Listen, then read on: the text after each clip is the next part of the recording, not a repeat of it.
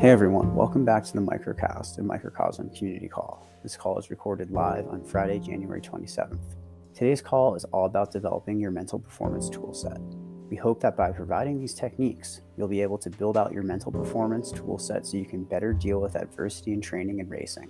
For more on visualization, see the link to our blog post on Visualization 101 in our call notes. Like anything, these techniques are best practiced over time. Think about implementing one new technique into preparation for a workout or long run and one new technique into the workout or long run itself at a time. Develop a sense for what you feel works well and what doesn't through practice and experimentation. The goal is to show up for your next race or big event with a few new tools that you know work well in practice. I hope you enjoy this episode. As usual, if you have any feedback, a question for a future call, or looking for support in your running journey, please visit us on the web at microcosm coaching.com or contact us at microcosmcoaching at gmail.com. Awesome. Yeah, today today's call we are um we're doing a call on mental training tips.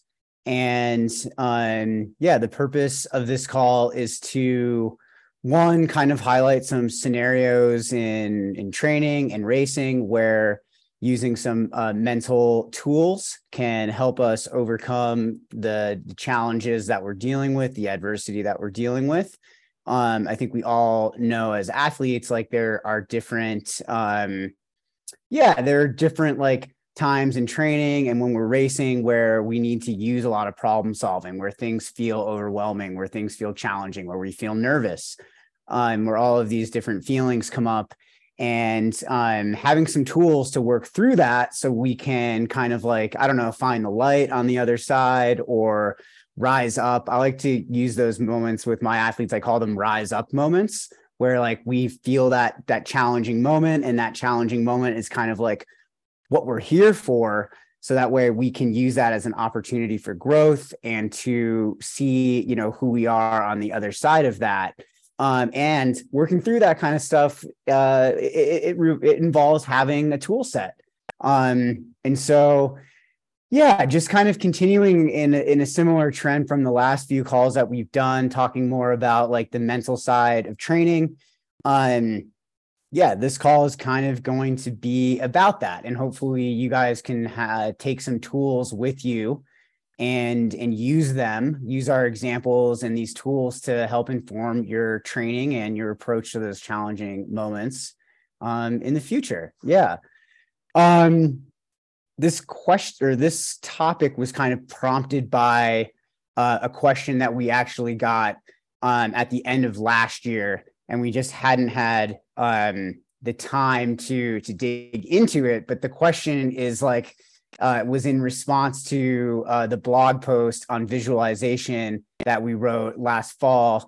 And um, the question was really like, how do you best incorporate visualization into your uh, pre race routine? And I think there can be a number of reasons why we might want to use visualization before race. Um, some things that kind of come to mind. One, uh, dealing with pre race nerves. Uh, I think at least for me, whether or not like it's I've my 10th time running a 50k or my first time running a 100k or what like whatever it is i still get nervous before races. So like having um, a tool set to deal with those nerves um, and i think some of that for me comes from the uncertainty of the event like no matter what kind of training i've put in and this is something that we always try to reiterate is that no matter what kind of training we've done there's always uncertainty in whether or not we're going to get to the finish line. And that's because like all of these events are really hard, whether it's like a 5K or a multiple hundred mile long ultra endurance event, there's always uncertainty there. We never can truly say for sure we're going to finish, right? Because there's so many variables that are inherent in the process. And so for me, I get nervous um, before races thinking about that and or i get nervous uh, before races thinking about like how will my performance be how will i um how will i feel out there today will i be able to run uh, to the best of my ability and so like those those pre-race nerves um are often a great thing for me because it, it allows me to prompt the process of visualization. And so visualization is probably one of the most effective tools that you can use as um, as an athlete in working through possible scenarios that may arise during your race. Um, it's also a great way uh, to work through pre-race nerves. And there's, I think, a couple of different ways that we can do this. Um, I think maybe Sarah, you can talk about the pre-race visualization rehearsal. Um, but before we like get because you have a great note there on that. But before we get into that, uh, just for dealing with the nerves, I think there's a couple um interesting like techniques that you can use that involve like visual imagery. Um, this first one, uh, I really like it. It's called um, the gratitude flow visualization. And this is something that like I like to use when I feel nervous or when I feel down or off. Um, and essentially, um, and you guys can like read up a little bit more about using using visualization techniques through our blog posts but essentially you want to just close your eyes and take a few deep breaths to kind of ground yourself. Um, and that's really key right? Like we want to try to be relaxed. So if you're dealing with some nerves it can be really hard to ground. So those deep breaths like yoga like breathing in through the nose, out through the mouth are really, really, really effective for just kind of like relaxing your nervous system, kind of like bringing that energy level down for a second. And then when you have your eyes closed, you think about um, a cloud sitting above your head. And then beyond the cloud is the sunshine. Um, and so try to hold that image in your mind. You have the cloud and the sun and think about something you're grateful for. Um, I don't know. For example, it could be family. Like you're really grateful for your family being there to support you on race day. And so you, you think about that as you're breathing in through your nose and out through your mouth. And you kind of visualize that like family, that word like above your head there floating up towards the cloud. And you see it like hit the cloud. Maybe it makes a little dent in the cloud. And then you breathe in and you breathe out and you think about something else that you're grateful for. Um, and try to really hold like the feelings that that like that thing that you're thinking about. Really try to hold it hold those feelings um the things that like that elicits the sensations. Um another thing that you could be grateful for you know going into your race oh like feeling physically healthy. I feel health i feel grateful for my health. And you see that word kind of like float up above your head and make an indentation in the cloud. And like you can kind of see, like we're starting to break through that cloud. We're getting towards the sunshine that exists above the cloud. Um, and then get that third word. Um, I'm grateful for my legs. Like I feel strong. Like, okay, we're feeling those sensations and we're getting towards that sunlight. And with that fourth one, break through the cloud and then try to really visualize that sunshine kind of hitting your your head your body and like hold the sensations of gratitude and really try to feel and just in like cover yourself your body with those feelings of gratitude. Um that's really key. And then think about that fifth thing. We've got the sun shining down now. We're visualizing this in our minds. Think about that fifth thing but before you name it, just hold the sensations and really try to cover yourself with those sensations of gratitude. So we're not focusing, we're focusing on three or four sensations, like three or four things we're grateful for. We're using those things to break through the cloud, the visualization of the cloud that's above us. Those that cloud can symbolize like the nerves that might prevent you from racing to the best of your ability or to having fun out there or to just feeling like you're in the present moment. And when we break through that cloud to get to the sunshine that's kind of like the the inner peace that exists beyond that. Um this i love using this visualization uh, before races or when just in general like if i feel a little down. Um but particularly i think it's important for races because i personally feel sometimes a little disconnected from myself, like because those nerves can feel very overwhelming. Um, and I know that I'm not alone in that. I know that many athletes deal with pre-race nerves. Um, so that, that uh, visualization is called the gratitude flow visualization. Um, it's a it's a favorite of mine, and hopefully could become a favorite of you of yours too. Um, Sarah, would you would you be willing to talk a little bit about uh, the pre-race dress rehearsal visualization? Yeah. So, um, so whereas like what TJ is talking about, which you know we really encourage you to practice all throughout uh, training and not just using that um, like the day before a race or something like that, because the more often we use it, the more our body is going to be able to actually relax when we use that. Um, so that's really great for relaxation. And then imagery um, and mental rehearsal is a way to sort of address very specific fears that you have around the uh, race.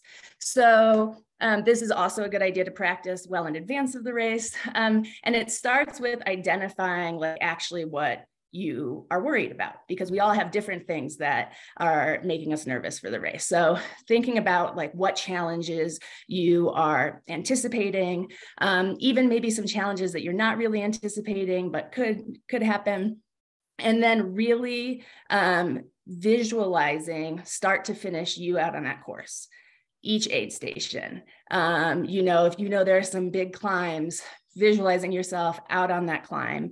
And when you are doing this, you want to not imagine everything going totally perfectly. Like, I just feel great and I'm floating up the hill and I just, you know, let me pause. That actually can be very helpful type of visualization practice, but that's different than a mental rehearsal. So it is very helpful to practice things going well for the relaxation piece. But for the mental rehearsal piece, you really want to practice facing obstacles and then problem solving in the moment. So you want to imagine that like maybe you get a wave of nausea at a certain point in the race where you typically don't feel well. And then you want to visualize yourself problem solving around that. Okay, so the nausea comes, what do I do? Um, and so this is helping in a number of ways. One, it's making those things that felt really scary suddenly feel really manageable. And two, it's very practical because you're identifying strategies that you're going to take into the race. So those things actually don't end up necessarily still being fears on race day. Um, but if they are there, you're totally ready to do them, to face them. Yeah, that's awesome. Yeah, I think that's so important. I remember in past calls, I've talked a lot about how when I race, there's sometimes a moment during my races where I get like really, really tired. And all I want to do is like just stop and like fall asleep on the side of the trail. And one way that I worked through that is using that that re- rehearsal visualization um, and I always make sure to focus on the sensations that I get in those moments. Like I feel very tired. My head starts to sag. My body language changes. Like I start to feel more tense, like rather than to feel relaxed and flowy. Like I really try to in in in those moments that I'm visualizing that I really try to get into those sensations because that's really key because a lot of this is about the neural pathways that we're creating in our brains when we go through the process of visualization.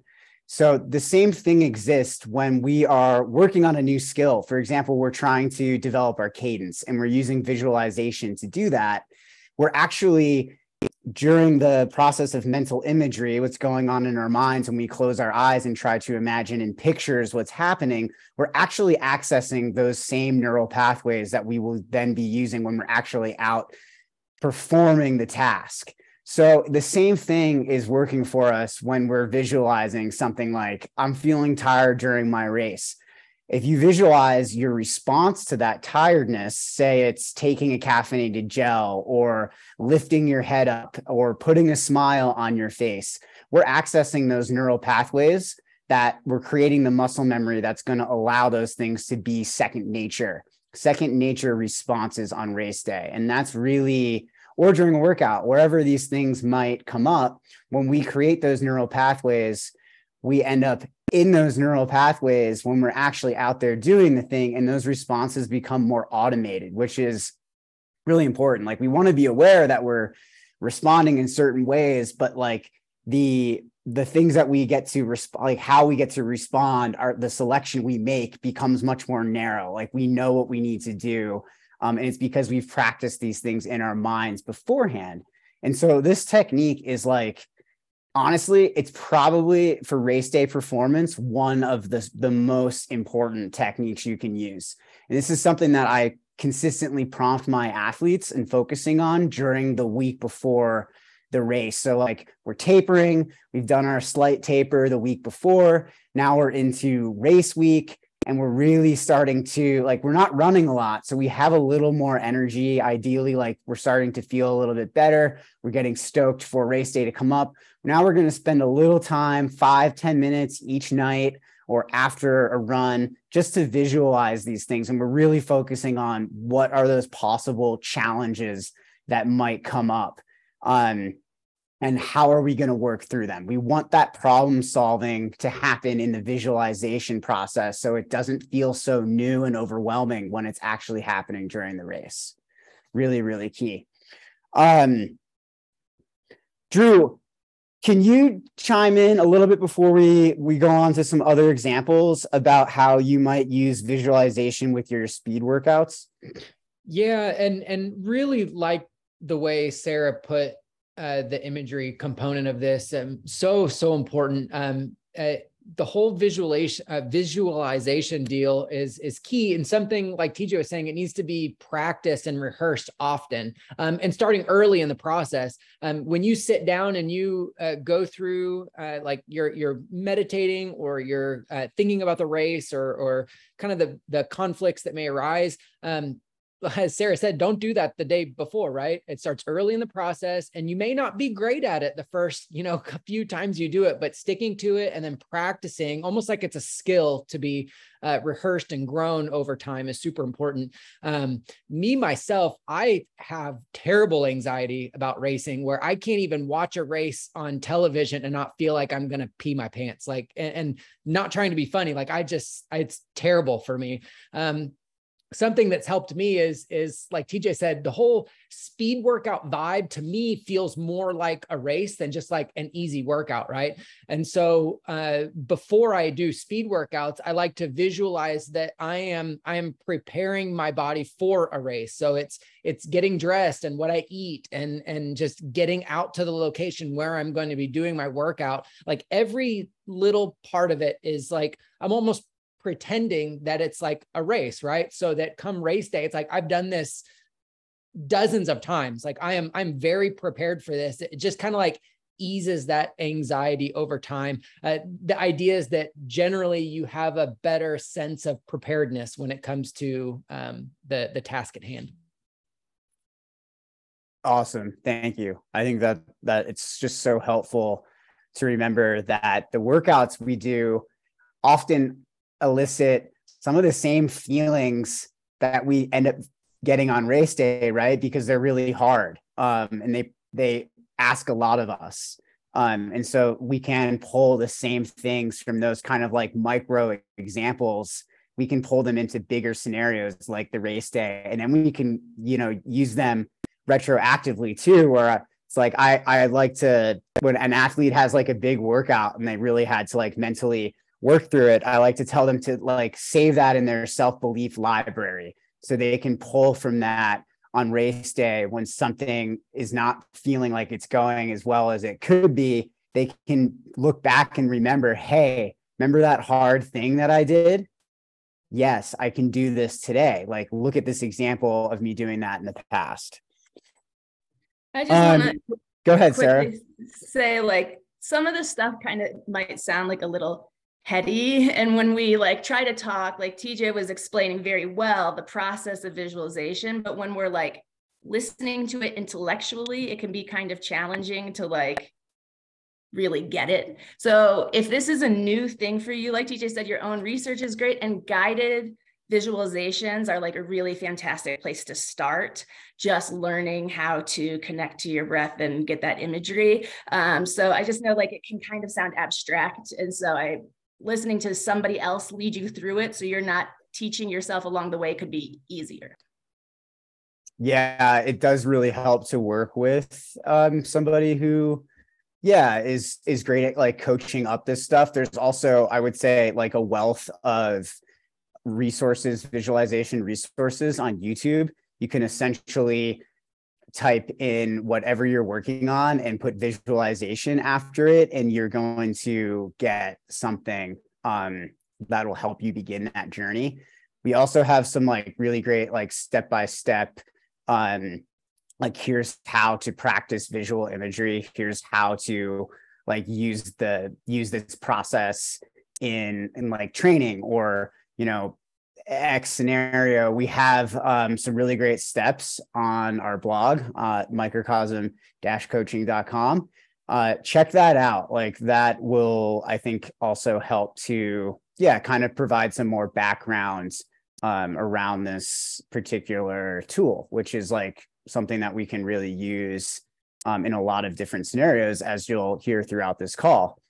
Um, yeah, let's uh, let's move like we're talking a lot about so let's stay in the same vein here. We've been talking a lot about like mental preparation leading up to a race. Um kristen your example talks a lot about like how to how dealing with things during race week. Um can you fill us in a little bit on that? Yes.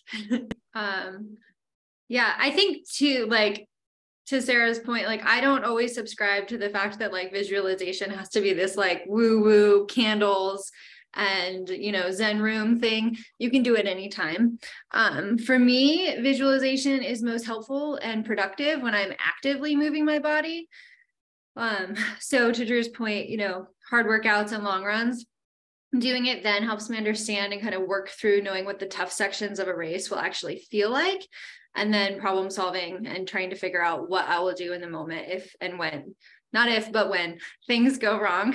um, because I know physically, like if I'm tired, as long as it's not an injury, I can typically push through. But it's really hard to replicate the mental fatigue that settles in during the last few miles of a fast 50K or when you're at the last aid station of a 50 miler and someone pulls out a lawn chair and hands you a jar of pickles. Like, really easy to want to give up in that moment. Um, so it's really important for me to practice my mental game ahead of time so I can navigate those voices when they show up. So in the weeks leading up to a big race, um, for me, the key is to strike a balance between the excitement I have about the race and readiness, but not so much that I'm like having pent up energy to the point that I feel anxious. Um, so I try to focus on each workout and each training run and each rest day as a singular unit leading up to the race, and that um, doing those things to the best of my ability. So sometimes that means I don't look at my watch during a speed run or a speed workout, and I just instead try to focus on effort and feel. Um, I don't doom scroll Strava after I post my my speed workout and compare myself to other runners that's also really easy to do. Don't let yourself do that. Um, so I think just controlling what you can control, like dialing in nutrition, getting enough protein and carbs within 30 or so minutes of finishing your speed workout or a long run is a way to keep my nerves at bay. Um, just knowing that I'm taking care of myself and doing the best that I can in the moment is really helpful. So I'll ask myself questions like, is this the best that I can do? And then having to be totally on, honest with myself about the answers. Um and if if if it's the answer that i don't want then i need to make adjustments if needed. Um but it's also helpful for me to reflect back on all of the work that i've done to get to the point in the race because one it builds confidence but also if you're looking at a training block from a you know 3000 foot view for 30,000 foot view all of the training, all of the time and energy and effort you put in prior to the moment that you're in is going to be harder than just finishing the dang thing. So um, that helps for me. I think a lot of the things that I like to do as well um, have been touched on by the coaches, but I like to tell myself a lot that like look up, take in the like the environment around you. A lot of times races are in really beautiful areas. So uh, I like to tell myself that the key to being in the right place at the right time is to believe you're already there. Um, forcing myself to smile on uphills. um, nobody makes us do this. Nobody's, you know, forcing us to do anything. So uh, I think just reminding yourself that like you genuinely love how it feels to run and move your bodies. Um, and then practicing gratitude. One thing that I really like to do during long runs, I notice I do this more often, um, is if I have, you know, five tough miles in the middle of a long run, like the first mile of said like tough mile section, I will focus on someone I know and love very much. So, like a nephew, a niece, my husband, a friend, and just really like it's like running meditation, you know, like similar to walking meditation, but I like to like focus on one thing at a time. And sometimes it's the race, sometimes it's a person. Um, and then when the mile or the rep switches, you go to a different person. It's kind of like practicing loving kindness, but it, it helps me in those moments. Um, and then when in doubt, and this is something that I fall back on often is the the mantra be here now works so well for me because I can technically be here now at mile four or mile 14 and I can be here now at mile 44. So it doesn't really matter where you're at in the race. You can always like refocus and recenter yourself and be present. Um, so I think for me, it's about staying staying focused on what you're doing, asking yourself if it's the you're doing the best that you can, um, and just being honest. Sorry, that Love was it. that was a bit of a ramble. no, I think that was awesome. Some really, really good tools in there. One for um, dealing with some nerves during race week. Um, I really like how you noted that visualization process, going back to that visualization piece, was sometimes best done for you when moving. And I think that really reminded me in my own training that often when I'm out on a run or like when I'm doing um, long hills on the treadmill, like I've been doing a lot this winter, I will in those moments be visualizing like my race and my race performance um, and trying to connect what I'm doing now to what I'll to what I hope I'll be doing later. Um, and movement really does provoke a lot of that visualization and that imagery process for a lot of athletes. I'd actually be really surprised if there was an athlete on our team who doesn't doesn't already actually practice visualization, but they just didn't have the language to to say it was a mental tool. Um, it is really something that I think athletes really understand um, well, and then when given the language to describe it, start to be able to understand and utilize it even more.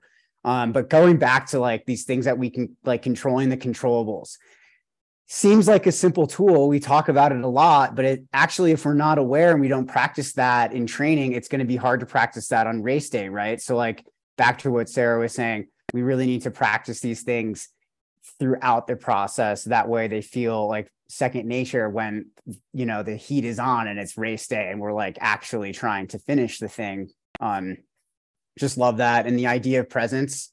Um, I think it's really important. Like the the principle that you can kind of like renew and start yourself again in each moment is really true and like that's such an important tool for athletes to use and think about during a race like be here now it's mile 44 the pickles are out i want to sit down but i still have six more miles you know be here now you know like you can do this lean into those sensations okay to lean into that self-doubt and then what you noted there, Kristen, was that zooming out in those moments and remembering like all the work that you've done and that journey. That journey is often a lot harder than the race, but the race is like it's very acute. We have all that stress in one moment, but we ha- actually have accumulated a ton of stress and experiences in the journey leading up, and that's the preparation process. And when we zoom out, um, we're able to better understand that, contextualize things, and then we can zoom back in, get to the here and now, and start to put one foot in front of the other and finish that last six miles. Um, I just think that was was so awesome. Um, all right, yeah, let's keep moving through here. Uh, Drew, let's talk about the concept of uh, recovery versus preparation because I think this is a huge. This is something that we've come back to a number of times on different calls because I think it's like one of the most important um, mental tools that we have. Like being able to differentiate between recovery and preparation and start to think about like our preparedness states. Yeah. So I guess uh like thinking about the question on like training or racing and mental performance tips um talking about visualization and all that's awesome and everything but i kind of interpreted it a little bit different and i know like tj said we have discussed the concept of recovery versus preparation a number of times. But to me it's something that i think that everyone might benefit from like hearing often. Um, i have to remind myself often i remind a lot of my athletes of it um, often. And the idea is that you're you're shifting like making a mental shift away from i guess the word recovery uh, like after hard workout or hard race or whatever um, towards the the concept of you're preparing yourself for the next run. Um, I, I know that that's uh, to some people like a little bit of a semantics deal because you might end up doing the exact same thing part of the time. Uh, but to me what i found is that if you are if you are recovering like you're you're thinking about what you've done in the past and you're taking steps toward uh, towards recovery right from that um, deal. I, I, know that it's helpful for me and a lot of others where uh, we talk about in calls where as soon as you're done with a, a run, you process, you put it in your log, and then you forget about it. And so part of like spending a day or two or whatever it is after a hard, you know, whatever, uh, when you're when you're recovering you're just you're thinking about what you've done and not necessarily thinking about what's to come and so when you start thinking about well i'm done with that workout I logged it, and now it's time for me to prepare my body, to prepare my mind um, for what's to come. Uh, it just, it, in my experience, it helps you be a little bit more mentally and turns out to be physically prepared for the next run, whenever that is. Um, that uh, that again doing the same thing like you know you're going to eat the same meal regardless of what you call it. You know you're going to sit in your like i sit in my normatec even if they don't work. I love my normatec. Um i like you're drinking a ton of water you're doing the same stuff uh, but but you're you're looking forward looking to the future um and and it just makes in my experience a, a big deal a really big deal when it comes to that next run. You're not you don't get to the day of your run and feel like man like this snuck up on me right? Nothing sneaks up on you. You're, you're always preparing yourself for what's to come. And um, turns out that that mental shift makes a big, you know, physiological, physical difference for the next one. I, I have to agree with that. I think that that that slight reframing actually makes a huge difference. Um, again, like, are we looking back at what we just did, or are we looking forward?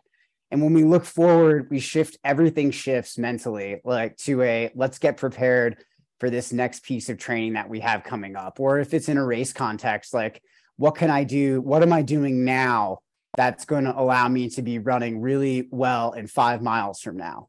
Um, and when we're looking forward a little bit, that's also a process of zooming out, which I think can be really, really important. I know that um, this felt to me like a um like an epiphany thing when you mentioned it like a couple like a couple years ago drew like how you look at like recovery after a big run. You said no it's it's preparation.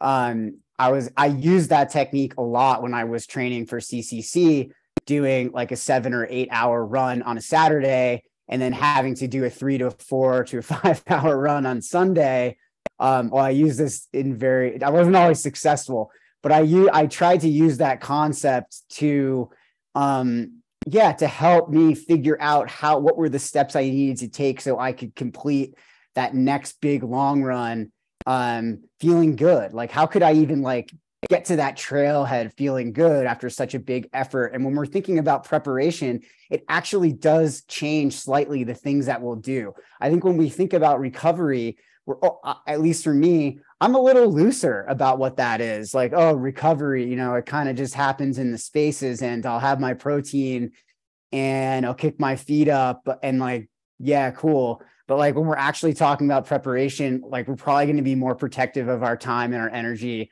We're probably going to make sure we're like rehydrating with electrolytes instead of just water. We're probably going to really make sure we get enough protein. Like, because when we're thinking about preparation, we're thinking about what's coming up next and how we can set ourselves up for success in those things. Um, so I this is something that I really want my athletes to practice. And um, yeah, thank you for bringing that concept to the team, Drew. I think this is like just one of the most important things. You're muted sorry. Uh, when you're when you're i guess uh, recovering it gives the illusion that you've got a little bit more time. Whereas when you switch that to prepare you you are you everything's more segmented. Like you've got a, a purpose and a plan moving forward instead of just kind of loose whatever. Um, that makes a ton of sense. Yeah absolutely. So cool. Um okay. Kylie you had some notes on my interpretation of this was like n- nutrition as process oriented thinking. Um i'd love to like hear an example and like kind of like what you your thoughts were around how we can like focus on this from a nutritional standpoint. Um well i was kind of thinking in general just like trying to think and we've already touched on the some of these things already but thinking about like focusing on the process oriented goals rather than ruminating maybe a lot on um, the competition or like how fast you're going or those sorts of metrics. Um, i think can be helpful to just kind of be present in the moment and like we've talked about on other calls too like checking those boxes throughout your um, maybe training session or race and then that also helps you prepare. So in regards to nutrition like i'll ask my athletes a lot like what is your nutrition plan going to be for the upcoming race? Like are we practicing that in your training runs? And then like for example every 15 minutes are you taking in fluids? And then you're focusing on that and that is allowing for you to maybe not um overly stress about other things that might be upcoming for your race and you feel more then that allows for you to feel more prepared too for when you get to race day. So every 15 minutes taking in my fluids am i taking my gel at 30 minutes and 60 minutes? And it was really i just will never forget zoe at that 100 miler um doing her like oh i gotta take my gel. Oh like where's my gel? And she was like really on that train but at the same time i feel like it was really effective because it like got her to the next point. Like she was like okay like this is just part of the process. I'm having my gels. I'm drinking my fluids. Um and so i think sometimes that can actually help take away the like a little bit of the pressures that we're putting on ourselves. Um so i don't know if that helps add but and we have talked about it before but i just thought that i would mention that because i i think focusing on that sort of thing can be helpful too versus like over analyzing and maybe overly like feeling like you need to visualize or prepare. Absolutely. And i i love that you brought up process oriented thinking because i think it's in actually you know you're the you're literally one of the best sports dietitians in the entire country and like nutrition is like the first thing i tell athletes to think about when deciding what a process oriented goal is because a lot of people forget um pro- like they don't understand what process oriented goals are right so i'll like refer them to a call that we've done to talk about it but they they they feel like it's an abstract concept. And I'm like, it's not like, okay, here's something that's not abstract. You fuel these races. And like, let's remember, like, we'll all remember Zoe at Rio del Lago taking a gel every 15 minutes for 100 miles and never eating anything else, like only gels.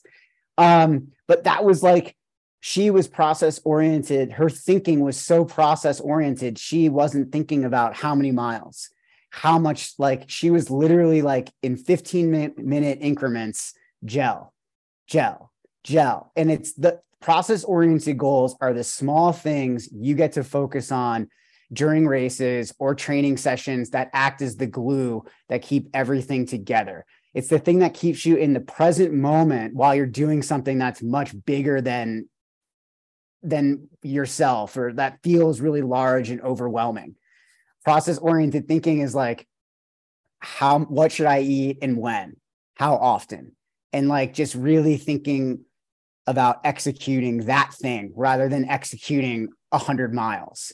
You know, for a lot of athletes, process oriented thinking looks like um, I'm going to run to that tree and see how I feel when I get there. And if I feel good, I'll run to the next tree. And it's just breaking something that's bigger down into smaller, more controllable pieces. Um, and nutrition is like one of the best examples of that because if we want to be successful in endurance sports, we have to fuel. Um, and so that's that thing that we have the clock on us all the time, you know, every 15, every 20 minutes, every 30 minutes for a lot of athletes. Um, so I just really, really appreciate, um, yeah, thinking about process oriented goals through that lens um, and, and your perspective on that, Kylie. That was, that's freaking awesome. Um, all right. How about, um, Sarah, you have a great example here of some strategies to deal with like uh, mid race. Um, you're three miles into a race or you're 15 miles in. Um, you've got a great example of some strategies to use there when you're feeling tired um, and everything hurts.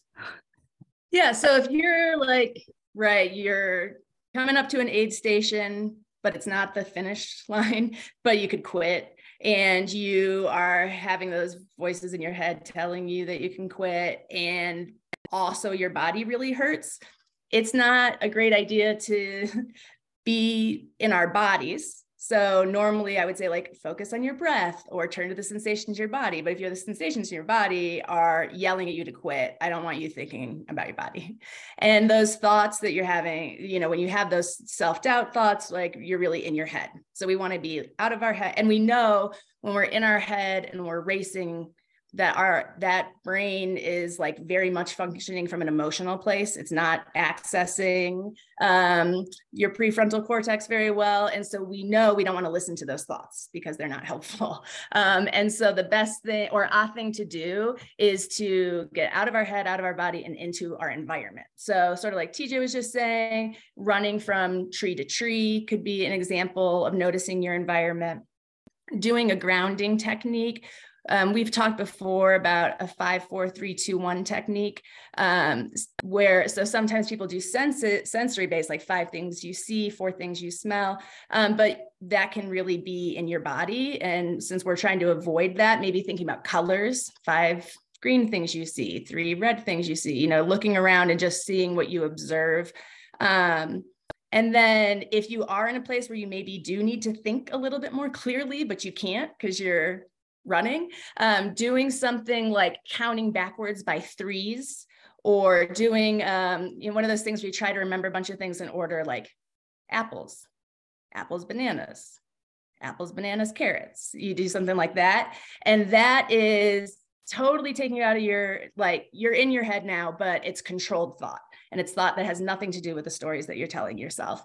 And then that helps engage the prefrontal cortex a little bit. So if you do have to make a decision where you need to be thinking, you're able to do that a little bit easier. Um, yeah. Oh, changing one thing. So Zoe taught me that. Um, and it's just like, if you're just in a bad headspace, just change one thing. So sometimes I will untie my shoe just to tie my shoe, or add music or eat or take a drink of water or do anything to just sort of get my brain to think about something different than that. Um, and then these things you want to practice, like, so I just gave you a whole bunch of different options. And the idea is to practice all of them throughout training and then find two or three that feel um, especially effective for you. And then use those. So uh, you don't want to have to decide what to use when you're in the middle of the race. You want to have like one or two techniques that's just like second nature that you've really dialed. And then do you want yeah. me to? Well, let's just t- take a second to to break that down a little bit. I think one again, we're mentioning that it's so important to practice these these tools and techniques during training. And there are for most athletes, two really great days of the week to practice these things. One is our workout day, and the other is our, our long run day, because those are the most acutely stressful in our training week. So those tend to elicit the most nerves, uh, the mo- like the feelings of uncertainty. And then because they are, you know, the purpose behind those is to provoke some fatigue so we can elicit some adaptation um, those are going to be in the moment some of the most difficult to deal with.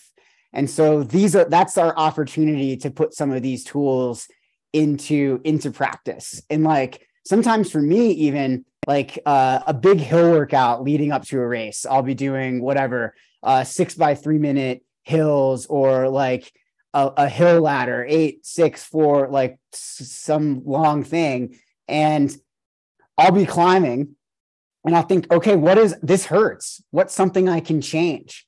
And so like I will start to like think about like what's my breathing, you know, oh, I can change my breath rate. Like I'm just not relaxed. Like I could relax into this more. And so then like even though it feels crappy and I'm working hard, I'll try to drop my shoulders. Like body language is something that I can change, or I'll try to put a smile on my face and almost like laugh at how stupid this is. It's just like, well, I'm look at what I'm doing. I'm putting myself through this. Like I'm choosing to do this. That's hilarious. And then I'll, you know, I'll be like, I'll get a few more extra minutes of quality intervals in as a result of that. Um, I think like long runs are another great opportunity for this because sometimes we have to really live in that fatigue for a lot longer on our long runs. Um, because in order to do long races, we have to do some long, long runs. And so that's an opportunity to think about like, what is this kind of music? Like, how does that make me feel? Is it better to listen to a podcast or or not? Like, I know plenty of people who go out and race and listen to podcasts, go out and race and listen to multiple different kinds of music. Don't listen to music at all. Listen to music in certain moments and turn music off in others. Like there are so many different ways in which to do these things. And it's like, I like to think of like these tools the same way that I think about practicing my race day fueling. Like for the months before my big race, I'm practicing my fueling and I'm figuring out what things are working for me and what things aren't. And I'm refining it as I go. It's homework that has to be done. The same thing on the mental side. This is homework that needs to be done. We have the opportunities to practice. So that way we're much more streamlined and dialed in like when it really counts, which is like on the day of our event, on the day of our big adventure, whatever it is. Um, that's where we don't want to be guessing as much. We want to be then utilizing the things that we've practiced and honed in on and refined through the training process.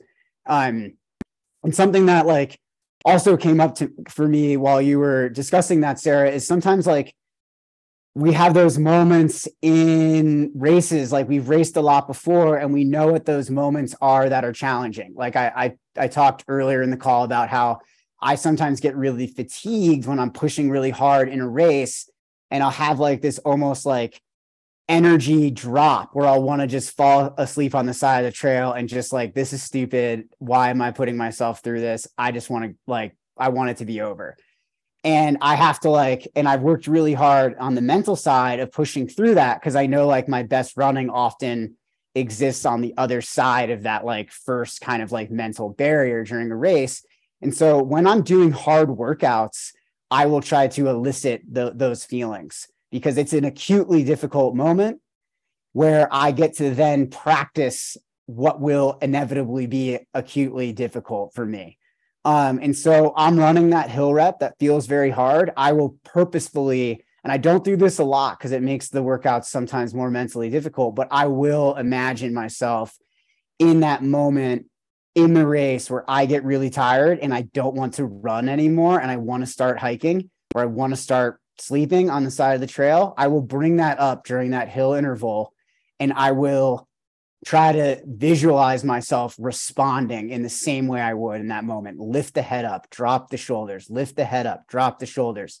Like I will tell myself that, I give myself those verbal cues, and it really helps. And then when I'm out on the race, lift the head up, drop the shoulders, and it like works like clockwork. I, you know, these things, like when you practice them, they really become great techniques to use on the race day itself. Um, and so just like Sarah says, like you've got to practice that. And then you develop the technique, you know, it works for you, you know, the mantras or the affirmations that work for you, and then you use them. Um, cool. We're, we've really worked through this, uh, this stuff pretty nicely. Um, Sarah, let's, uh, let's, we'll, we'll wrap this up with dealing with, uh, doubt and fear. Um, do you, do you mind? No, not at all. Yeah. So um that I think is like common for every let's just normalize and validate yes. that we all have doubts and fears and even like the you know Courtney Dauwalter has doubts and fears even if she's the best of the best right so totally normal so a couple different strategies first is putting um, your worries and fears into words so when we have fears and worries they can be this big scary thing especially when we avoid it and we don't want to think about it. And every time we start to think about it we just distract ourselves with something else because it's too overwhelming. If we put it down and we put it into words either we can see that maybe it's a silly fear that it's not really like based in anything. And when we say it out loud, we're like, oh, I don't need to have that fear. And then other times when we see it written down, we can then understand it better so that we can address it. Like, oh, this is what I'm worried about. Okay, I can solve this problem. So that relates to this other concept, which is turn your worries into to do lists. So if you are terrified you're going to get lost and you're always having nightmares about getting lost on the course, study the hell out of the course, download the GPX onto your watch, right? Just identify a bunch of to dos so that that fear actually might go away by the time you go to start the race because you've spent so much time planning, preparing. You know that course, you're not even worried about it anymore. And if that fear is still there, you can remind yourself, okay, but I've done everything that I can do for this. So, really identifying your fears and then turning those into to do lists. Like, how do you address it? How do you make that fear go away? And then, if you have like a bad uh, inner critic or like a negative self talk um, thing going on, you can try to personify that voice. So, you can, some like kid, kids do this and adults can do it too. They'll make like a worry monster. So they'll like imagine their worry voice is like this monster. You can imagine that maybe it's like your bully from seventh grade or your mother-in-law or somebody who's like particularly has high expectations from you and is always putting you down and making you feel like crap. So that when you hear that you're not believing it. You're like oh that's that person who's always mean to me right? Like I that I don't have to listen to that. Like that's the person who's trying to get me down. So really personifying that negative self-talk and putting it outside of yourself. And that helps us because we take it less seriously and we can identify it earlier and then replace it or shut it down. And so those neural pathways will weaken and then we can strengthen more positive neural pathways. So when you personify it, it helps with that, like stopping it um, in its tracks so that you're forming that new path earlier. Uh, love that. Love the idea of forming those new neural pathways. And something that helps with that is practice. Um, just like running your strides, we're doing a little bit every week in order to build those neural pathways so these things become second nature. Um, it's the same thing with these mental tips. Uh, I really feel like every week we've got the opportunity to practice these things. And so if you're an athlete listening to this call, um, I know that there is a lot of tools and techniques kind of uh, given here through this conversation but just think about pick like grabbing one or two of those um, if you're new and you and you haven't worked on process oriented goals. Think about a couple process oriented goals like look back at uh, one of our future calls that where we specifically discuss that and then implement those in your long run tomorrow. Um, think about like that zooming out technique or the gratitude flow visualization you know think about that going into your you know your workout next week. Think about implementing that tool. Stick to one or two of these at a time. We don't need to overwhelm yourself trying to do it all. The, the purpose to try a few of these things each week and then develop a sense for what works best for you. A lot of this stuff is really individualized. Like yeah these techniques are are really backed by research and that's why we present them to you here in this call but like how they actually work for each is very is very individualized right? So like think about it take some time give give them a try see what feels like a good fit. Um i would say especially with the visualization thing um practice in the space that you feel is, most appropriate for you. Like if you're not a meditator it may not make sense to spend five or 10 minutes lying down, visualizing you executing your race in the way you want to, or executing process oriented goals the way you want to. That might not make as much sense. Like you're not used to, to that space.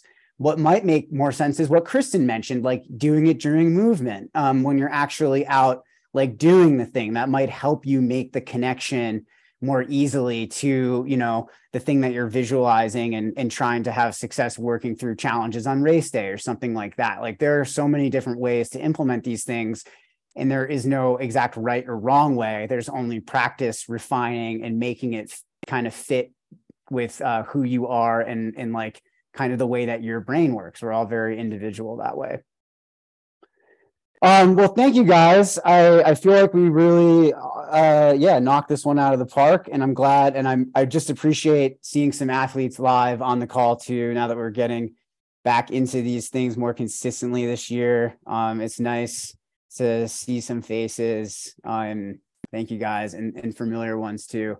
Um, we are doing a live Q and A next Friday with Kylie. Um that'll be on Instagram Live.